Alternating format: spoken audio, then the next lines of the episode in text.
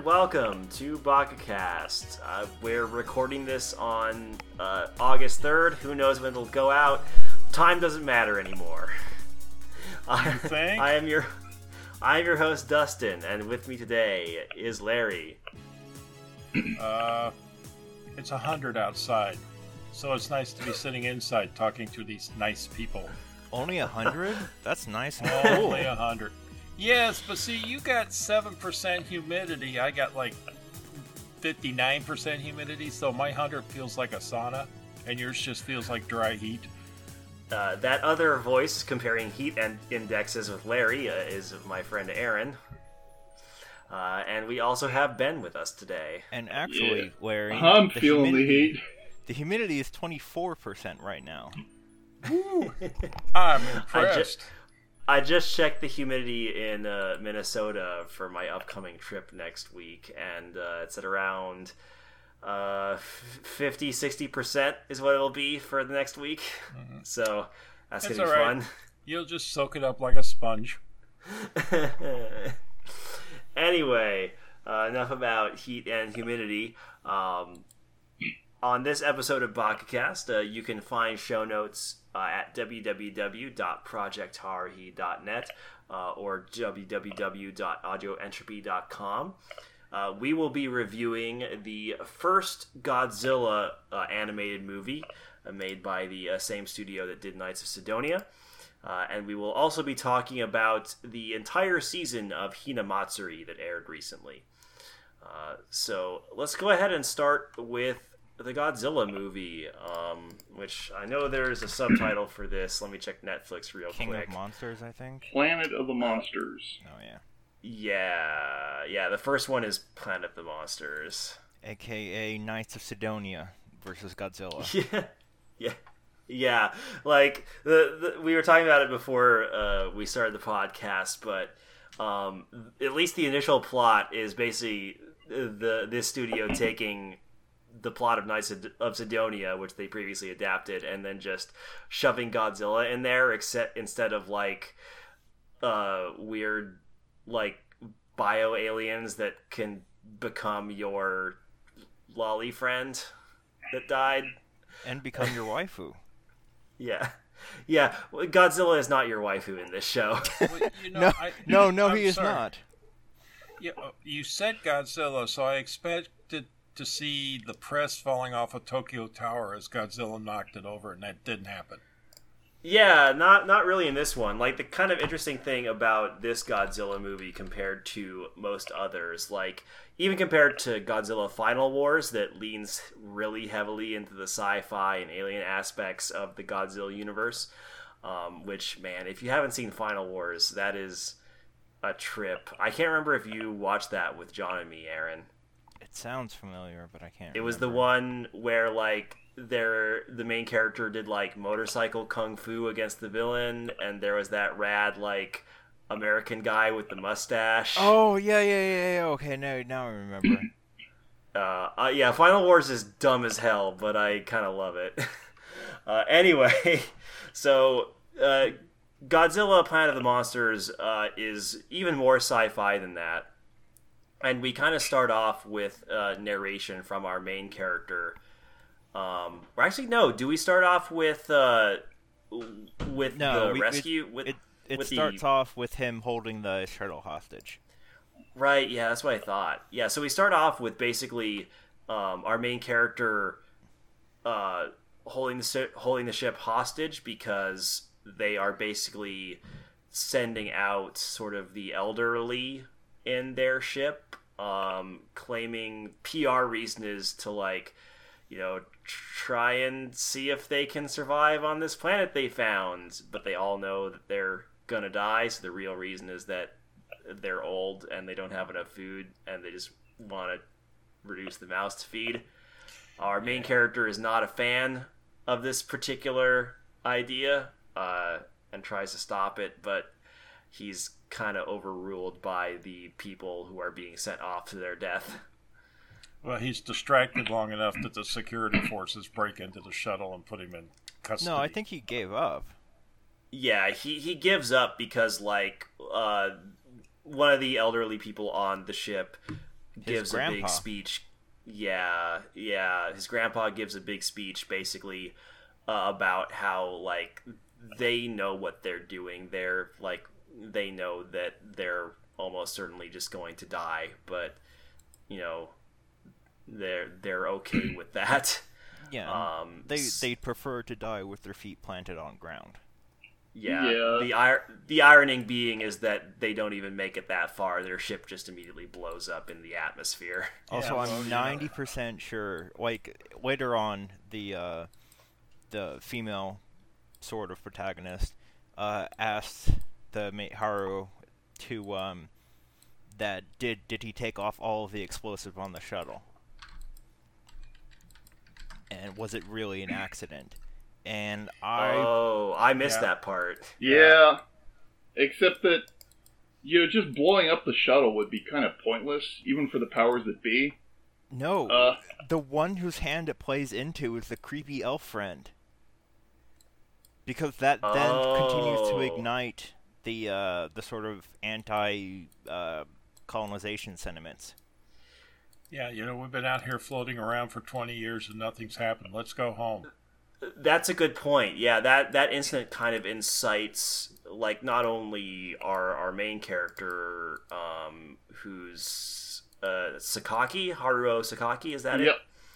um, but also like kind of everyone else on the ship into like going, you know, screw this immigration idea. Let's just go back to Earth. Um, and see Surely if after all the dead. yeah, it's been like yeah because of like you know how relative how time works when you're uh, traveling at relativistic speeds. Um, e- even though like only 20 years has passed for the people on the ship 20,000 has passed for earth i believe it is That's Well, they- they first thought it was a 19,000, blah, blah, thousand. blah, blah. And then they got there and they're like, no, it's 10,000. And then it's like, Oh, no, it's 19,000. Yeah, 19,000, blah, blah, blah, blah, blah. yeah so like it's been way longer than that on earth so they're like surely godzilla is like a living thing surely it couldn't live for that long One a bed. Excuse me, the word from one a bed in there. Let's, let's, yeah. Yeah, so it yeah, and then so we sort of like get a uh, like after the s- doomed colony ship blows up, we get a flashback of uh of Haruo talking about his uh childhood and well not entire childhood, but basically like him escaping from the planet when Godzilla first appeared and sort of like the early struggles against Godzilla, uh, how aliens arrived. Like, is it two different alien races yes. that showed up? Two different One that- races. Yeah, one yeah, is and one elf was like, people. "Hey, serve us," and the other was like, "Hey, do you want us to help you kill Godzilla?" Yeah, yeah, if we help you kill him, can we live here? yeah. Yeah. Uh, We'll, we'll be good neighbors. Yeah, Uh, like, I, I just love, okay. I just love that the the first the Exif are just like straight up elves, and then like straight up religious elves, and then the other race is just humans with dark skin and pointy beards. Yeah, and I I can't remember like are both of them now living on the colony ship? Did Yep. both of them survive? Okay. Yeah, so uh, Of course, so between the bo- three races, there's only four thousand people, but Yeah, there's not many, but yeah, like obviously the aliens also fail to to help humanity defeat Godzilla. Uh, I think with the aliens' help, the humans build a Mecha Godzilla, but they're not able to get it working in time. Mm-hmm. Uh, so they just have to evacuate uh, the Earth and like try to find somewhere else, just because Godzilla is too powerful. Uh, And- which is a which is a very interesting premise and not really one we've seen before. Like the closest I can think of is a really good comic series uh, written, I know drawn, I think also written by James Stokoe, uh, called uh, Godzilla Half Century War, uh, which basically follows um, one character over the course of 50 years as he fights against recurring attacks from Godzilla as well as other monsters. oh, that sounds Um, interesting. Yeah, written and drawn by James Stokoe. The uh, art is amazing. Can you put uh, a it's link into only- Discord here? Yeah, absolutely. Uh, it's only five issues, and it's on Comixology. If you just want to get a digital copy, I highly recommend it. It's one of my favorite Godzilla stories ever. Um, But yeah, it disappointed kinda reminds me of- issues, but yeah, um, yeah. So like each each issue like is basically ten years later. Um, but yeah, it, it reminds me of that, with the exception that in Half Century War, they stay on Earth. It's just that Earth changes sort of dramatically uh, across the across the five issues. Um, whereas, like in this movie, they actually leave Earth and then come back to find it drastically changed. Uh, so it's kind of a cool idea for a uh, for a Godzilla movie, and I'm pretty into it, honestly. I really um the other thing is uh like when they abandoned Mecha Godzilla, it's like I'm sure that'll never come up again. Yeah, yeah, the, yeah. Chekhov's Mecha Godzilla. Although Uh, I would be pleasantly surprised if it does never come up again. they just find it and it's all rusted, and it's like, well, I guess we can't use that, and it never comes up again. They're just like, eh. Weren't really counting on it in the first place. yeah. Um. But yeah, they they do eventually get to Earth, and it's like covered in vegetation. Like most signs of human inhabitants is like all gone, pretty much. Uh, though now the trees are like kind of metallic, and their leaves are razor, razor sharp. Uh, and like the landing party gets attacked by these sort of like dragon looking things. Pterodactyl that- looking. Yeah, yeah, sort of like cross between a dragon and a pterodactyl. And I noticed like when they were firing, shooting their bullets at them, like the bullets were killing them, but they were sort of making these metallic plinking sounds when they were getting hit. So whatever the hell happened to Earth over the the past twenty thousand years, like for some reason things are metallic now. Yes, Godzilla also the the environment. Also, these spores uh, interfere with uh, interfere with uh, elect with uh, radio communication beyond a certain range. Like that that is like there's these clouds. Like the the plants give out have like clouds of spores that uh, That, you know that are- inhibit visibility and and disrupt uh, and disrupt radio. yeah, they're So Minovsky the- particles. The uh, yeah. the planet adapted to its new inhabitants. They're they're, Yeah. they're the uh, the plot device that forces them to be in close combat with their mecha. Of course. Yeah, it, it it almost it almost kind of gives it a sort of horror action feel, like Aliens Two, or um, more recently, even though I hated it, Alien Covenant. Um, just because of like that uh, idea of like being in an unknown unknown location, not having like hardly any intel, not having much communication to speak of, and just like being probably constantly surrounded by things that can immediately kill you.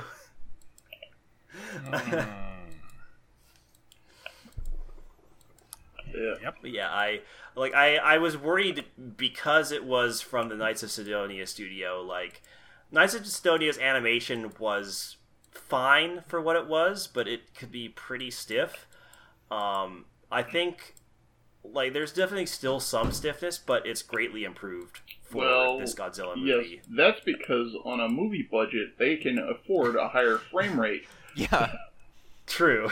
Uh, also, also, you know, they had uh, they they were clearly reusing some character models from Sidonia. well, it's the same uh, character Let's say. uh, designer.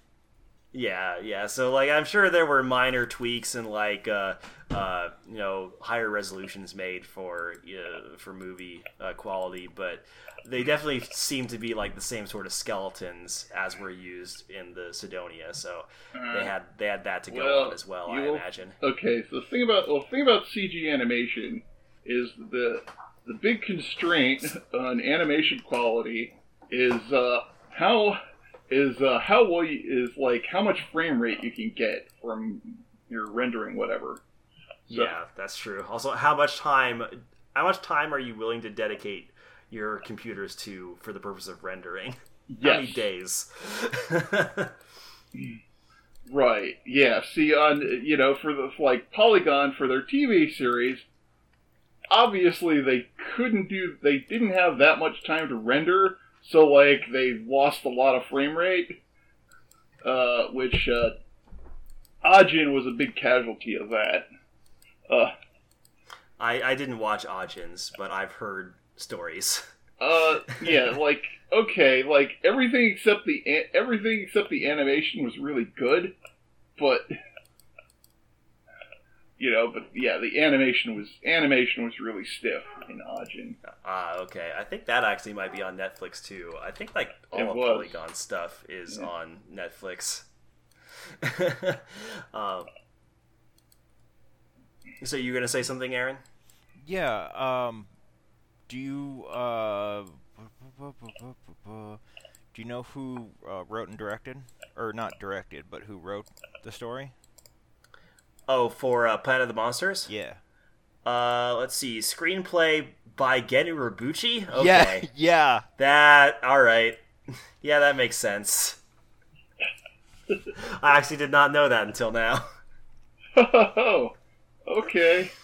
Oh yeah, that that scans.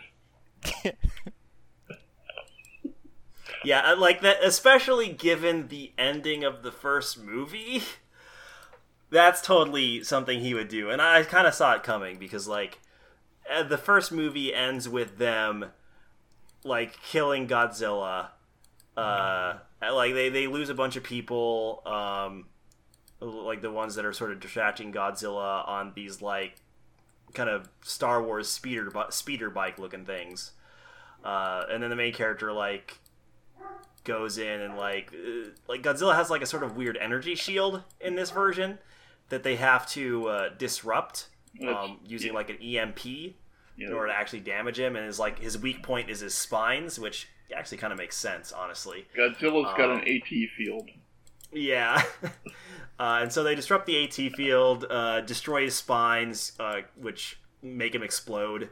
They're like, "All right, rad, we killed Godzilla." Yeah. No, Yeah, and then you Godzilla realize that this is a trilogy. Yeah, and then you're like, "Wait, this is a trilogy," and also there are like ten minutes left in this movie. uh, No, no, I highly doubt it is 10 minutes of celebration. No, we we killed Godzilla Jr. yeah, yeah, and so like then they start talking about like, "Oh crap, there's an even bigger energy energy reading. We've got like crazy tremors happening." And then like a mountain basically explodes.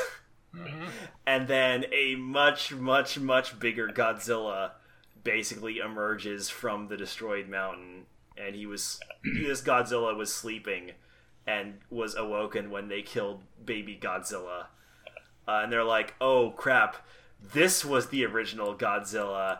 And it's so big now because it's just been hanging out here and growing for the past 20,000 years. Because Godzilla is immortal. And they're like, well, we're boned. Like, alright, everyone get out of here. I was using his beam weapon. It's fu- Oh, crap, it's way bigger than the other one. Yeah, what's interesting is like uh, the at least with the first shot of the beam weapon, it's not even really a beam. It's like this sort of air wave, essentially. Well, they Yeah, said the- it was a waveform. Yeah. Yeah. Yes. That's his It just looks weapon. like a yeah, it just looks like a big ass cone uh, of like shimmering waves that just wreck everything in front of him. Um, yeah, it's it's real cool. Uh, I really like the design of Godzilla, uh, of both Godzillas in this movie, um, and I like how their attacks look. Um, honestly, like all the action scenes in this in this movie were pretty solid. Yeah, it. I really, really, really, really like this movie. Eh, Yeah, I I agree. Like it's it's a really neat take um, on the Godzilla idea, one we haven't really seen before. Um, the char- I, I like the characters. I like the idea of having like three separate species sort of interacting together with one of the aliens not necessarily being super trustworthy. So you've got some internal conflict. Um, I actually liked the character drama, which generally in a Godzilla movie you're like, ugh, get on to Godzilla. But this was honestly actually pretty interesting.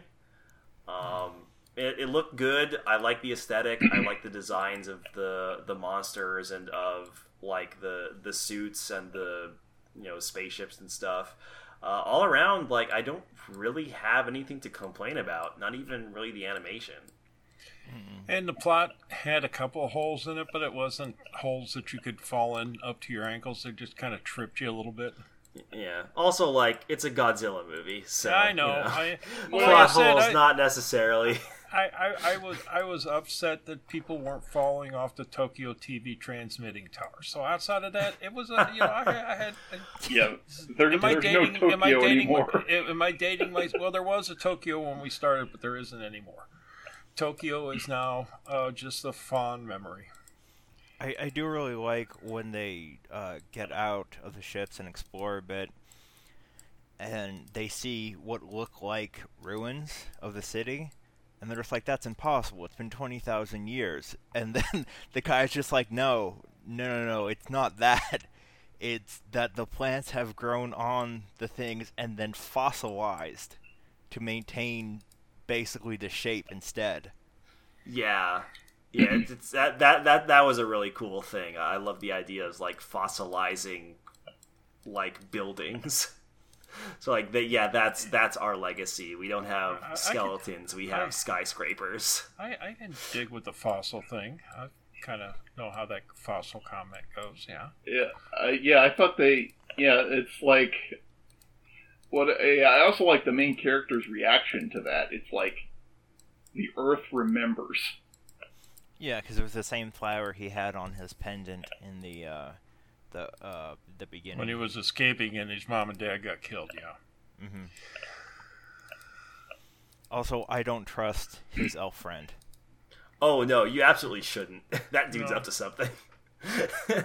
They're not particularly subtle about it either. In, in fact, I'm probably sixty percent sure that the X have probably put or activated Godzilla in the first place. Yeah, that that wouldn't be super surprising since like uh, I know in some Godzilla movies, uh, Godzilla or like one of the monsters he's fighting against is the direct result of like an alien creating it. So that wouldn't be like super unique to Godzilla canon.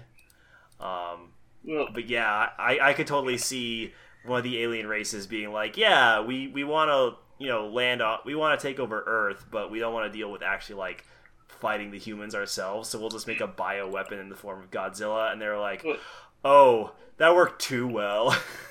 well, okay, well, yeah. So this this rendition of Godzilla sort of it changes up like the metaphor that Godzilla represents because like because the like the original you know OG Godzilla the the whole point of Godzilla was that it was you know a response to uh it was a response to nuclear weapons yeah. uh, you know, and, and you know, so so it was basically punishing humanity, punishing humanity for developing nuclear weapons.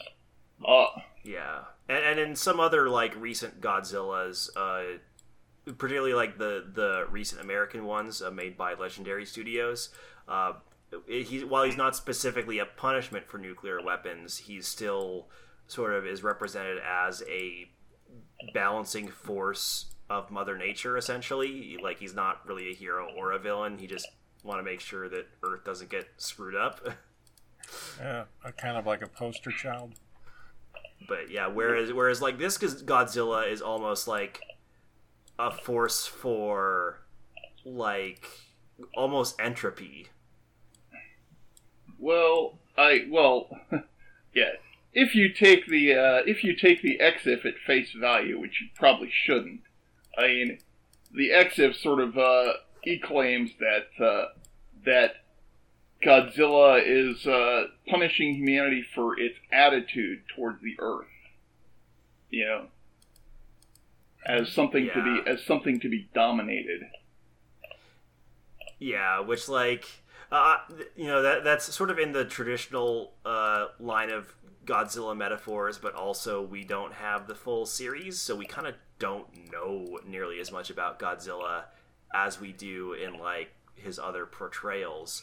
So I I'm sure we'll get a better idea of kind of the, the themes of these movies as they go on.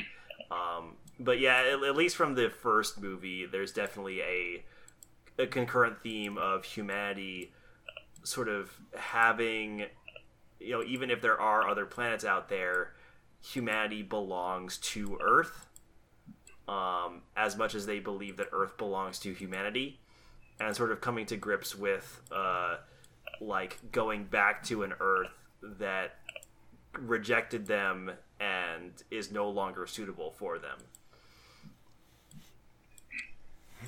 Yeah. Well, it's interesting to see that uh, how you can idle along at sublight for 20 years and get nowhere and hit the button, and 10 seconds later you're back at Earth. Well, because they had to scan the planets. I know. I'm just saying. Yeah, so they yeah, so they Every- probably did, everybody actually didn't travel that far. It, Uh, it's, it specifically said they traveled 11.9 light years, uh, which is roughly the distance between um, Earth and uh, the Tau Ceti system. okay. Um, which actually they, they mentioned that the uh, they mentioned that the planet where they you know where they tried where they tried to drop off the old people was called Tau E. Yep. So Yeah, yeah, according to Wikipedia, Tau Ceti E is an unconfirmed fourth known planet orbiting Tau Ceti that was detected by statistical analyses of the data of the star's variation in radial velocity that were tamed to. Okay, that's a lot of math talk. It's like it's like it's a good guess. Uh, but uh, because the minimum mass of a super Earth is five Earth masses, Tau Ceti E may be Earth-sized. If it possesses an Earth-like atmosphere, the surface temperature would be around 68 degrees C, 154 degrees Fahrenheit. That's pretty hot. Eh, it's just a nice summer afternoon in Phoenix. Even if it's Earth-like, that's pretty hot. I mean, Though I suppose it's not so hot that you can't like uh, uh, counteract that with technology. It's it's not like it's hot enough to melt granite. So I can kind of see why they'd go to Ceti E to see if they could live there. yeah, it's not hot enough that it's too hostile. Yeah. Yeah, just just stay inside. Yeah, really. yeah, Oh, yeah. Just, I- just don't go outside. I, I the, the only reason I brought that up is because I keep going back to Star Trek and warping all over the this, that, and the other place. And it's like you guys are going so fast. Look at what you're missing. These guys went slow, and look what they found. Nothing. Oops. yeah, you, you can't. Uh, I you can't really explain. You can't really explain that, uh, uh, like the time differences by relativistic time dilation, because that ain't that ain't gonna work. nope. uh, It is kind of interesting that they didn't go to like uh, uh, Proxima Centauri B or something, since that's only four point two two light years away. But see, But they hey, may I'm have sure got- they had their reasons. But see, Well, they maybe may have they gone did to- already. They may, yeah, they may have. Oh, yeah, maybe they you did know, already you know, scan it. um, found the, uh, you know, no humans allowed, no trespassing, go away. We don't want any. You know, all those signs in orbit. Yeah, that's true. Tau Ceti E might have just been the the next one on their list. Yeah, it's the like nice maybe they thing- went to Proxima Centauri B and were like, "Nope, can't go there. There's giant scorpions all over the place." right. You know, yeah, the planetary unwelcome sign. I mean, to be fair, giant scorpions, Godzilla. I'll take the giant scorpions. yeah, well, Well, yeah, if given a choice, True. I, I could I could almost understand that. yeah, but also, yeah, that's true. Also, giant scorpions probably don't live for twenty thousand years. One would Uh, hope. anyway, we're getting super off track here. Uh, but yeah, I really, really enjoyed this movie. Um, I was pleasantly surprised by it because I was a little hesitant because I had heard um, some reactions from uh, uh, other posters in like the the kaiju thread on the Penny Arcade forums who weren't too weren't really a fan of it. Um, but yeah, I, I ended up really enjoying it. Um, so I'll give this a five, and I'll I'm definitely looking forward to when we talk about the second one. yeah, I'm gonna give it a four, and I'm totally on board for the next one. I can give it a five. And yeah, can't wait to see uh, what these new characters that uh, we stagger into at the end of the movie are like. Ah, Well- yes, the natives. It, it was hinted at earlier in the movie. when they're uh, going through the jungle, they ha- they see movement, and one of the scenes has uh, movement of hair uh, that passed I through know. the camera. I know. Oh yeah, I, I remember them talking about the movement, but I didn't remember the the hair. hmm Well, it's just like you know, we'll just see what happens. That's the nice thing about movies like this. You never know what's going to happen until it happens.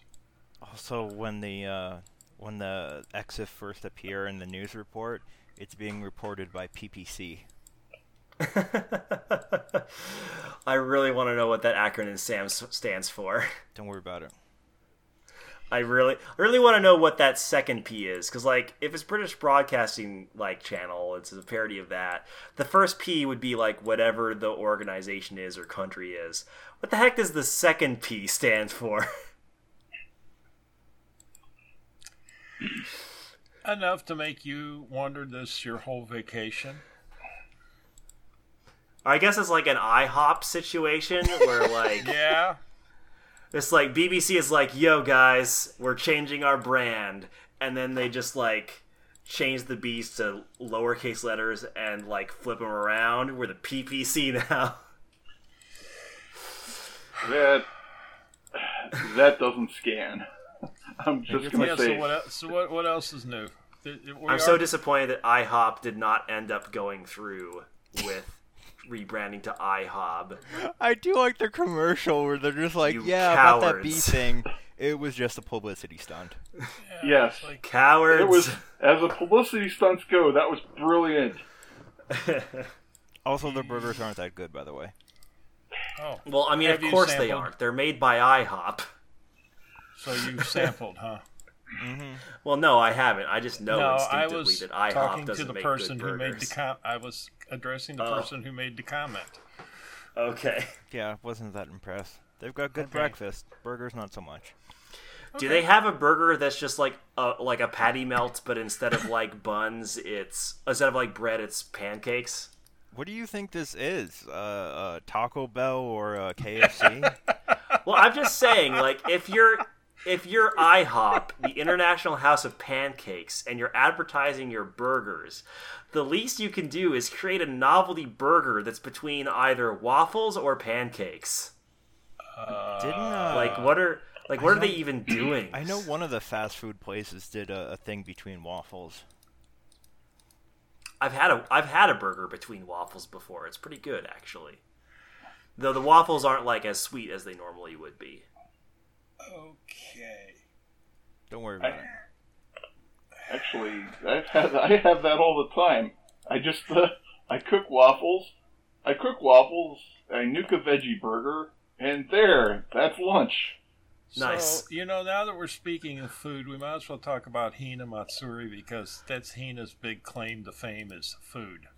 Oh, Yeah, let's I will give let's move on to five, and I'm out.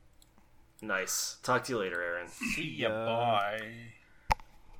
Yeah, so let's move on to uh, Hinamatsuri, uh, a show that we talked a little bit about at the beginning of uh, the season where it aired. Uh, but since it's a comedy show, we didn't really do weeklies of it.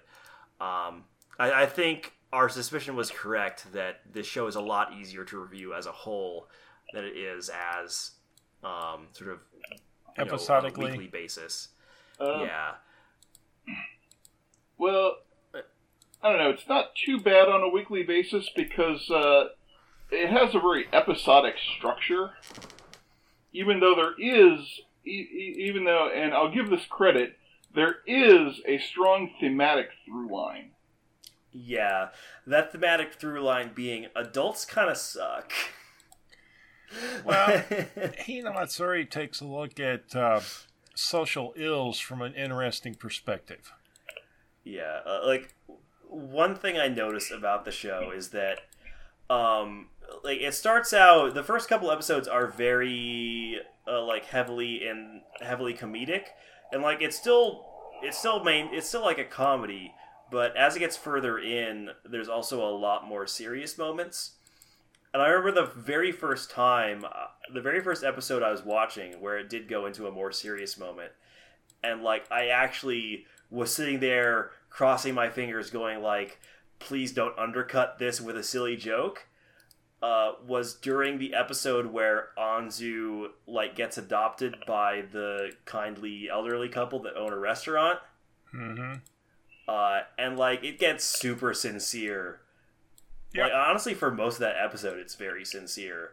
And throughout the whole thing, I was actually kind of hoping like, please don't ruin this by like telling a silly joke at the end. And they didn't. Nope. Like they they just left it as totally sincere, uh, and I really appreciate that. Yeah, that's the thing about this show is that it's got a lot of heart. Yeah, I it, uh, uh, especially like for especially for like mostly for the children and like uh sort of the the underclass um because again like I, I say Hinamatsuri is a show about how adults suck. Um and that's both that's half a joke and also half serious. Um because the only adults in this show who are actually a good influence are the homeless people that Anzu sort of grows up with initially, and the elderly couple that take Anzu Anzu in, and that's kind of it. Every every other adult, like you know, they may try their best and they may have their hearts in the right place, but they kind of suck and aren't actually good influences on kids, and often like lead them astray. Um, Nita, like Nita, particularly, um, you know, he's taking care of Hina, but he's kind of a jerk. And even at the end of the series, even though he's warmed up to Nita, like even though he's warmed up to Hina, like he's still not a very good guardian, um, and doesn't really like know how to like treat her prop like treat her properly and give her the emotional emotional support she needs. Um, like Utako, the bartender, like really takes advantage of Hitomi, uh, and like even like goads her into like living on her own when she really shouldn't and should just hash things out with her mother. That just leads Hitomi into like even more problems.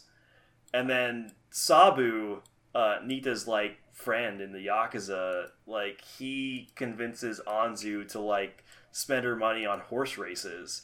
Like all these guys suck.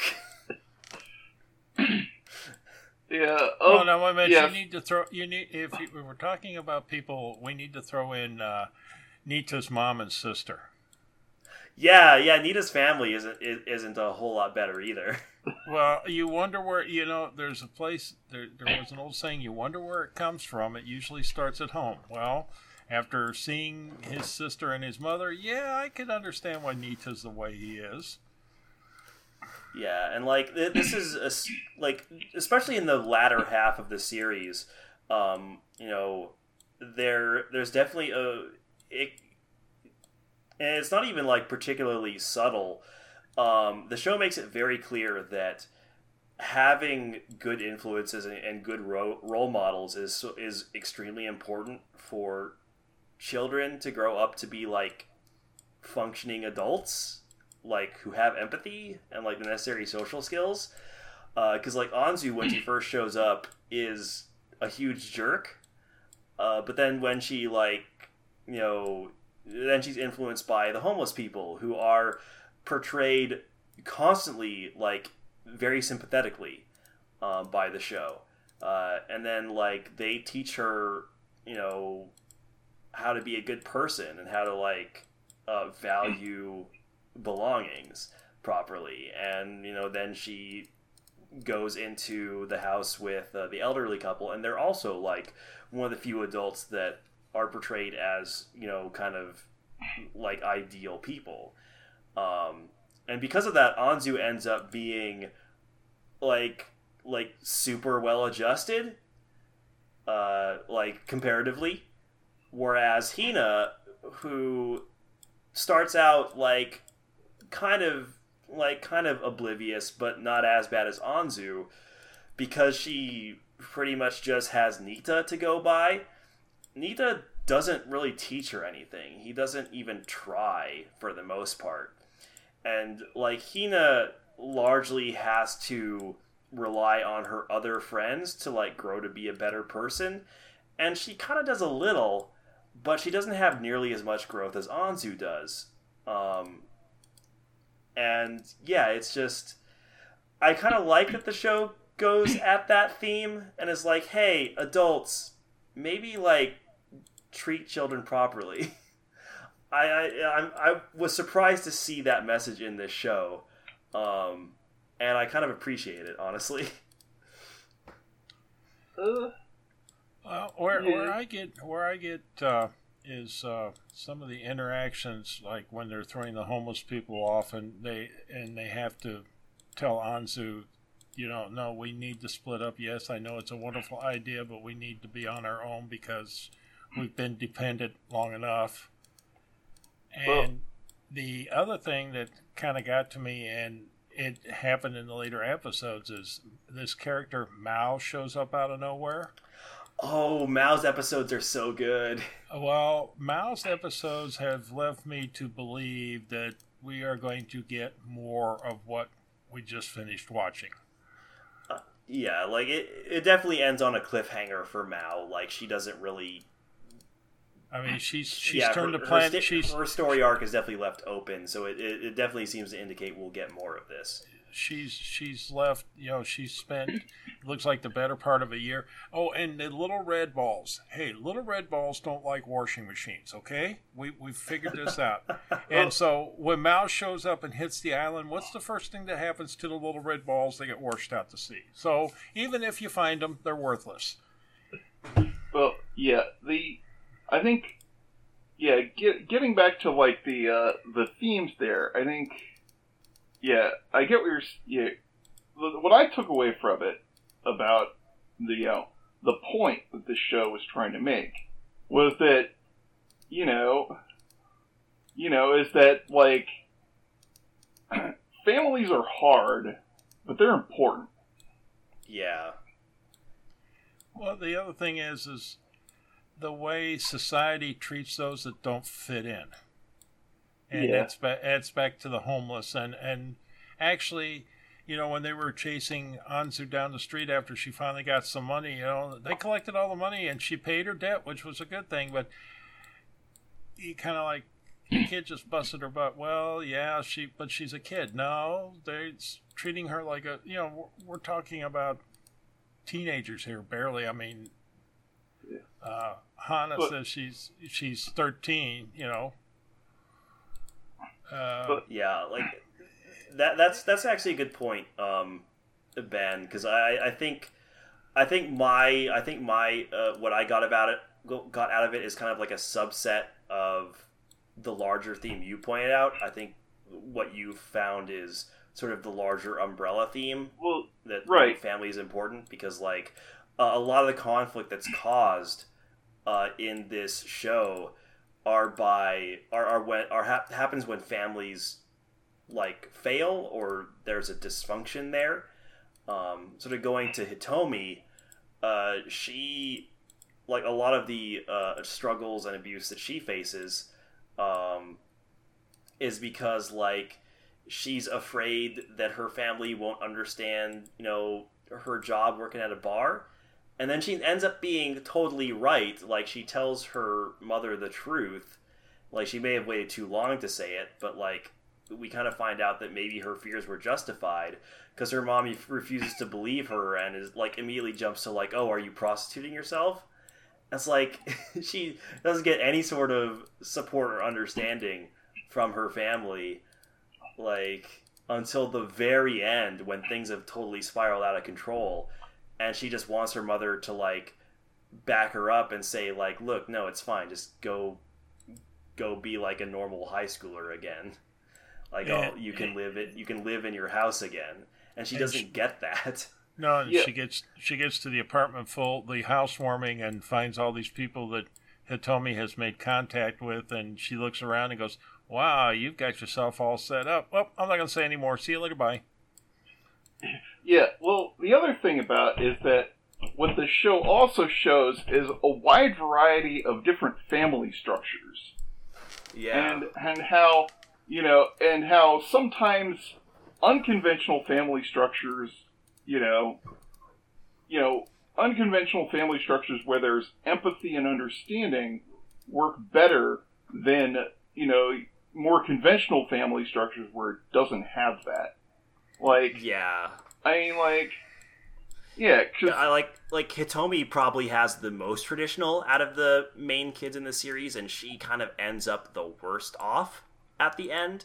well, Uh, yeah, he Hina has like single dad, and she ends up okay, but not great, just because Nita's not a very good person. But then like Anzu has like you know the elderly couple adopt her, and before that is sort of like communally communally raised by homeless, uh, which is like especially abnormal, and she ends up the best out of all of them. yeah. Well, yeah, and then you've got Mao, who's like, who starts off alone, and then she's, uh, you know, and then she's taken in by this, uh, you know, this Chinese kung fu cult. Yeah, Mao is sort of like the outlier in this because like she kind of she kind of just like starts out fairly re- well adjusted and ends that way as well. Um So she's the, kind of the only one that doesn't fit into this theming, uh, but also we don't really know all that much about her. Like we only got two half episodes, so um, you know it may just be because they're just doing something different with her. Yeah. Uh, yeah, like, the other thing is, is the, uh, is, is the, uh, like, the style of comedy, it, you know, it, it's a, it's offbeat, but it works. Yeah, and and initially, like based on the premise of like girl with psychic powers like shows up in a yakuza's house, you think it's gonna be sort of more absurdist along the lines of something like Cromartie High School, but it's really not. Like it occasionally does, um, but most of the time the humor is a lot more grounded. And like honestly, after the first couple episodes, the psychic powers almost never come up. Like there's a couple good gags that involve them later in the series, uh, especially one involving one of Hina's classmates who like gets it into her head that she's going to learn the psychic powers. Uh, that culminates in a extremely funny like uh, comeuppance uh, at the end. Um, Exceptionally embarrassing moment, yes. but yeah, like there's there's actually not a whole the psychic powers don't really factor in much at all Well, and outside of like a couple specific gags. and we've still been led to believe that Hina still thinks she's got her collar on, and if she misbehaves, they'll twist her neck off. Oh yeah.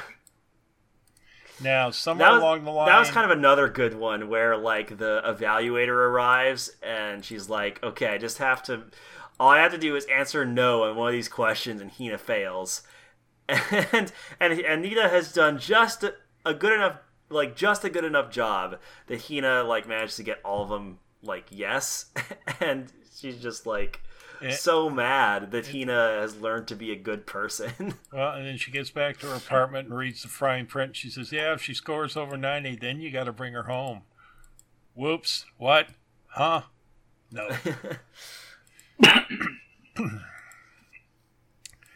um, I guess the other thing that I kind of wanted to cover was the look at adults, and we're talking Hitomi pretty much here. Hitomi's view of adults. Hitomi's a bartender.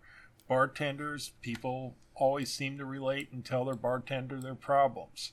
And Hitomi gets dumped on on a few problems, and actually, she handles most of those problems relatively well, considering her age and Well, well, Yeah. that's that's because uh, that's because uh, Hitomi is actually low level superhuman. She doesn't have psychic powers, but she is definitely she has super competence. yes. you know, uh, and yeah, that and I really love Hitomi's character arc. The way she gets into all these uh, she gets into all these absurd situations that like you know that put her through the ringer like emotionally and mentally and she still triumphs over them and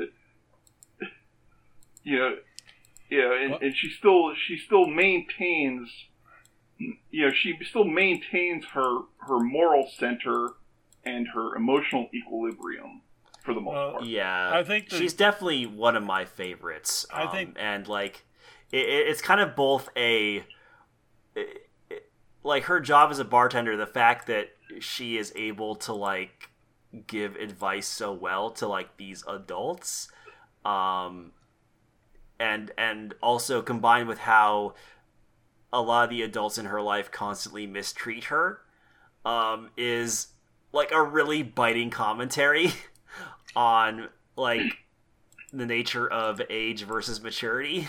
Oh, now wait a minute. Let's let's not forget when her peers finally find out what she's doing and they confront her in the bar. Uh, children can be pretty uh, Oh, yeah. straightforward too. Especially when yeah, her fr- stand, her her friends are her her friends are kind of idiots. well, when they stand there and make her confess that she's a you know uh, elementary school bartender it's like middle school but yeah it's like you know i'm going yeah so you guys are going to keep this up for the whole episode huh okay sure Yeah. why not everybody have fun um yeah i just the the mao arc when it when mao showed up at so late at the end and i kept watching it since this. so wait a minute the three because she made the coconuts so she could talk to Hina and Anzu. She knows who she's looking for, and I'm just like, okay, so now what's going to happen when these guys all get together? Nope, here's the end. Come back in six months to a year when we come up with some more for you to watch. Well, yeah, that that first Mao episode was so so good. Uh, it's because like it was sort of a goofy um survive survivor parody. Mm-hmm. Uh, or ca- And then, like, castaway, this- a castaway parody.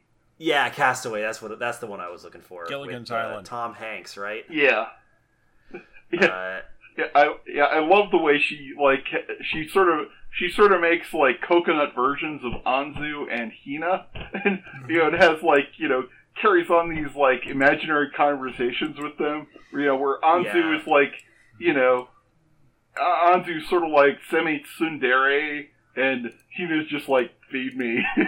Yeah, yeah, Hina's very simple. Um, yeah, and then like there's a callback to it in her uh, next appearance where she's made like the tonfas into, or whatever the heck those things are, uh, uh, into uh, Anzu and Hina replicas in like the martial arts place. Oh man, that that part was like one of my favorites where she meets up with the uh, with the rocker. Um, and that's a really goofy, kind of fun character. Uh, and she has that kung fu fight and destroys the like robot training dummy thing. Yeah, I, I really, I really, really like Mao, and I hope we get a second season so we can get more of her. Yeah, the other thing that makes the humor work is the reaction faces. Oh, especially Hitomi's. Yeah. That, like they kind of go into attack. Like Hitomi's reaction faces remind me of the Attack on Titan aesthetic. yeah, I can see where you got that from. Uh, actually, Like, it's, like it's more like uh, it's more like uh, Edward Munch's The Scream kind of thing. That Yeah, but like I'm I'm specifically thinking of like the the coloring of her reaction face. Um let me just go ahead and I'll I'll just link the uh, image in here. Oh, no, I don't want a Pinterest link. I swear to God, I hate Pinterest. Pinterest has ruined Google image search. Um, Um, there's a lot There of we go. things that Google doesn't have that used to be nice. eh, but yeah so like specifically like the the shading and like the different um coloring style on the reaction face reminds me a lot of the uh, reaction faces in attack on titan just the way that they're shaded and like the detail on the the teeth and the face yeah. um And may- the- maybe i'm just imagining it but that's like immediately what i thought of was attack on titan Yeah, yeah, and the uh, and the eyes and the the way they show the eyes and the tongue. Yeah It's it's, um it's just those reaction faces are just priceless. Yeah, it's it's super unsettling, uh, but also like yeah, yeah, no, I've had that situation before. Uh, and, and what what what I like about it is that they don't really, whenever they do the reactions, they don't really do the stereotypical thing where the cast members just like say the punchline out loud, where it's like, yeah, no, I get it, I get that's that's what the joke was. Uh, I guess the last thing is the feeble attempts to put the bar owner and the yakuza together, oh yeah, and feeble. I don't know. I, I when she walked, you know, Hitomi's got Hina now. You got to talk to her like this, like that, like that. She walks in, looks her straight in the face, says, "Why don't you date Nita?" And like, had, had, had, had, and Hitomi's about to have a stroke. She goes, "She li- Oh yeah, she listened. No, she didn't. Listen. And then, and the way the Utako bailed out on that, she's like, "Well, you know, all he did was talk about Hina. All he did is talk about Hina." He says, "Well, I, I can't can't see myself dating a divorced dad. Well, Nita's Yeah. never been married, and it's like, you know, so it's like, Well, it's it's it's not even that. It's like Utako says, like Utako doesn't say she's not interested in Nita. She says like, "Oh, I, I wouldn't want to get in between that." yeah, well, And like again, it's just like uh, Udo, like, and this is sort of like a constant thing for Utako, and it's kind of funny because like she says that uh, it sort of like gets at the idea of why Hitomi is like a way better bartender than her now. Is that Utako just doesn't understand people at all? oh, yeah, she says I used to make drinks for people that I, and now I just what what happened to my caring, and you know, it, it, like, yeah, there's, I see enough material for a good second season. Uh, There's, yeah, there's a lot there, of things, like a lot of things that could be worked out. there, but well, okay. The thing is, is that this is uh, right. This is adapted from a manga, and the thing about the manga is that there's actually a three-year time skip in the middle, Mhm. and so a second. yeah, they season- alluded to that before. They alluded to that after like the in the last in the second half of the uh, uh, last episode where they like say, "Oh, here's." do They do the credit roll, and then they're like, "Okay, t- three years later," and then they cut to Mao. Right. Yeah, because in the manga, they they in the manga later chapters have the you know Hina and Hitomi and everything and all them in high school. Oh, that has to be unsettlingly funny. Uh, yeah, I'm, I'm I'm really hoping they get a chance to adapt those, or maybe I'll just read them. yeah, it's yeah the one I don't know the one uh, nitpick I think, and I, I is that the uh, the structure. I didn't feel like that the the structure, like the the, the episodic structure, uh, had enough of a sense of narrative momentum. Yeah, uh, I will agree that the structure was kind of weird because at times it felt like it wanted to be a sort of sitcom type show where the events of each individual episode didn't really matter. Um, I like speci- specifically like like for example, I'm thinking of the uh, episode where uh, this journalist like makes up like basically does a documentary on Nita and just totally makes everything up because he thinks Nita is too boring. Um, and like that has basically no effect. Uh, whereas like other episodes have a very major effect, and it's sort of like this weird mishmash of things that do matter and things that don't matter, and the tonal shifts can be a little weird at times. Well, I wouldn't say that it didn't matter because the boss didn't find it very funny, but uh, Well, yeah, but that doesn't that didn't seem to have really any effect on Nita's like No, he- status or future as a no, he he he was still among the living at the end of the episode. Yes, you are correct there.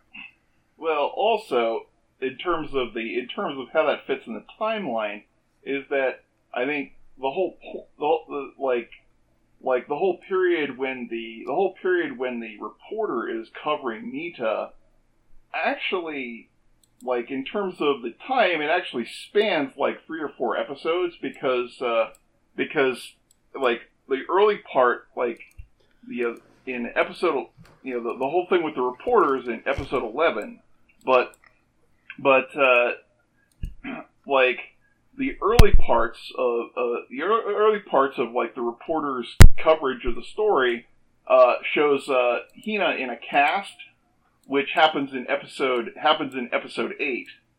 Oh yeah. Um, so it seems like that, like the reporter's whole, like the, the, the like the reporter's episode actually covers like from episodes eight through eleven from a different perspective. Yeah. So Yeah, that that's a good point. Um, but yeah, like I definitely agree. Like the the the show overall, like I think does a really good job. But yeah, the structure can be a little weird at times. Uh-huh. Well, life is life is a little weird at Yeah. times too. So I think it's still a very strong show. It that is, I think, very much worth watching. Well, I think people who thought it was going to be one thing were pleasantly surprised to find out it ended Yeah. up something completely different. I, I will say if you are expecting a sort of like um Oh, here I more to the audience. More dedicated comedy show, you're not going to get that. Um, like there is still comedy peppered throughout, but it, it, it late uh, the later you go into the series, like um, the more the comedy sort of becomes a seasoning to the drama. Eh, I think it's, I think, I think it's still a comedy throughout, but, but yeah, but it has, but it, it's sort of, it's balanced with drama, and it has, and it has a weight to it. Yeah, because you know because even the comet even like because even the comedic moments still have a point and they still serve the overall themes of the show yeah, definitely. Um, it, it feels it, it feels a little like Squid Girl in that way. Um, though I probably though more serious than Squid Girl was, I think. uh, i never watched squid girl I'm actually kind of surprised. We we really liked that show, if I remember correctly. uh, that was uh, before my time on this on the Ah, podcast. Yeah, yeah. I, I figured you would have watched it though. Maybe you were mostly just reading manga at the time, though. Uh, well, uh, the thing is, is that I'm generally not a fan of four koma adaptations. Ah, I see. Okay. Uh, but yeah. Anyway, uh, I, that's kind of all I had to say about Hinamatsuri. I'm not sure about you two. Uh, nah, I think I've said what I need to say about it, and I'm gonna give I'm gonna give the show overall a strong four. I will agree with that four. How about you, Larry? If Uh, you're still there? I think Larry's having uh, Larry's having issues with his Bluetooth. Oh, okay. Yeah, his Bluetooth dropped. Okay. Uh, we'll just wait for a second while he comes back. Hopefully.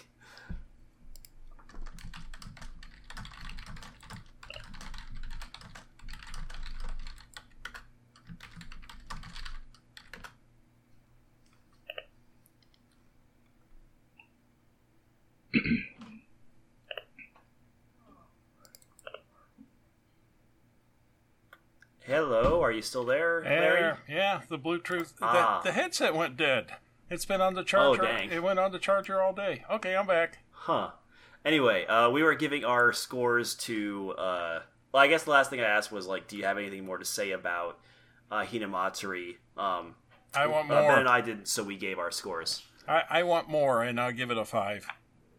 Okay, uh, we gave uh, fours. That's all right. I, I enjoyed it from probably a vantage point of uh, the our age differences. I can I can easily see how uh, you'd give it a five if you uh, if the weird sort of structural issues didn't bother you nearly as much. Um, so yeah, that'll be it for this review, um, and also it for this episode of BakaCast. Well, except Uh, uh, I- we have uh, we have some comments. Yes. Uh, so I'm not going to read the uh, entire thing unless there's like some new ones in one of the most recent posts, actual podcast posts. Nope, there aren't. Uh, yeah. So the only comments we have recently are for uh, the pin post I made on Project Haruhi asking about suggestions for um, sort of the segments to do for the future. Uh, from we got two from Dayrif and uh, uh, Cyber Dude, who now calls himself the Age of Cybers on the blog. Uh, so, uh, a lot of Dayrif suggestions I have actually thought about myself uh, retro reviews, postseason reviews, uh, inner critic discussions, uh, and some like more. Um, some more uh, sort of concentrated things like uh, doing our own sort of every frame of painting kind of discussions about um, sort of very specific episodes, what makes them work and what doesn't, uh, things like that. Um, kind of big questions about uh, various series. Uh, and also me watching Cowboy Bebop finally. Um, all these things are things we've considered, uh, or at least I've considered, and um, I think at some point we will, like, we will do segments for all those types. Uh, also, uh, Cyber Dude suggested um, started doing weekly reviews, but a season behind. Um, we may do that for some shows, uh, but I I think we're gonna mostly stay away from weekly reviews and mostly do like big chunks if we're gonna do that at all uh, for past seasons.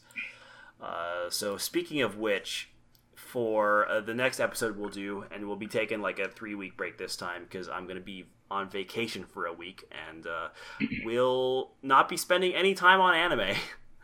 Uh, so uh, in three weeks, we'll be doing another recording uh, where uh, we will be covering the first six episodes of Serial Experiments Lain as our retro review, uh, which you can find on Crunchyroll if you do not have one of the collections already.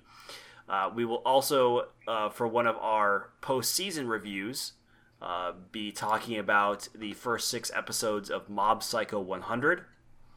Uh, since that is definitely one of the bigger shows that aired recently, which we didn't really cover much, uh, just because we kind of did a hiatus during that, uh, during you know when it was on.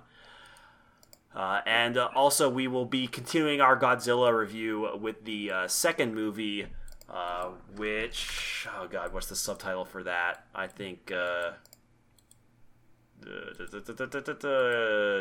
Godzilla City on the Edge of Battle. Um, so yeah, we will be covering those in doing. We'll be doing a recording on those in three weeks. Uh, so if you have uh, any questions you'd like to ask about those uh, topics or anything else, or if you've got like if you want to watch along and leave your uh, and co- leave your comments on the blog about them, uh, you know we'd be happy to have them. Uh, so you can either post them on the blog at www.projectharuhi.net or at audioentropy.com.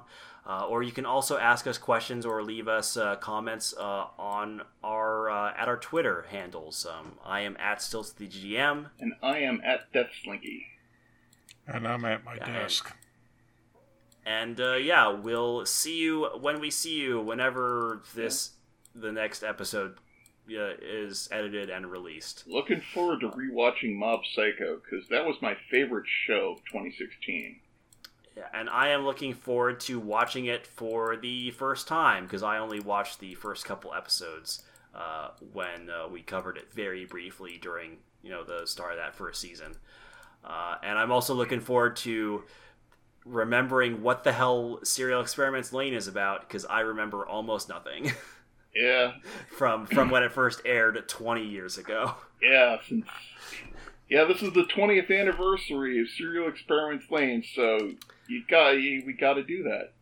Yeah, and our future has gotten a lot more cyberpunk dystopia since then, so it'll be interesting to see uh, uh, how how much is still relatable about Serial Experiments Lain and, and whether any predictions it made has sort of come to pass.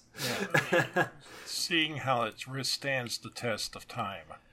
Yeah, so yeah, that'll be that'll be it for this episode of BakaCast. Uh, and I hope y'all have wonderful rest of your day. I've totally lost track of where I was going with this outro. Ben, Dustin. three, two, one. Kirabosh. You know, as I've said a lot of times, anime is good for the soul. Terrestrial television, not so much. Have a nice time. Bye bye. Sense8's pretty good though.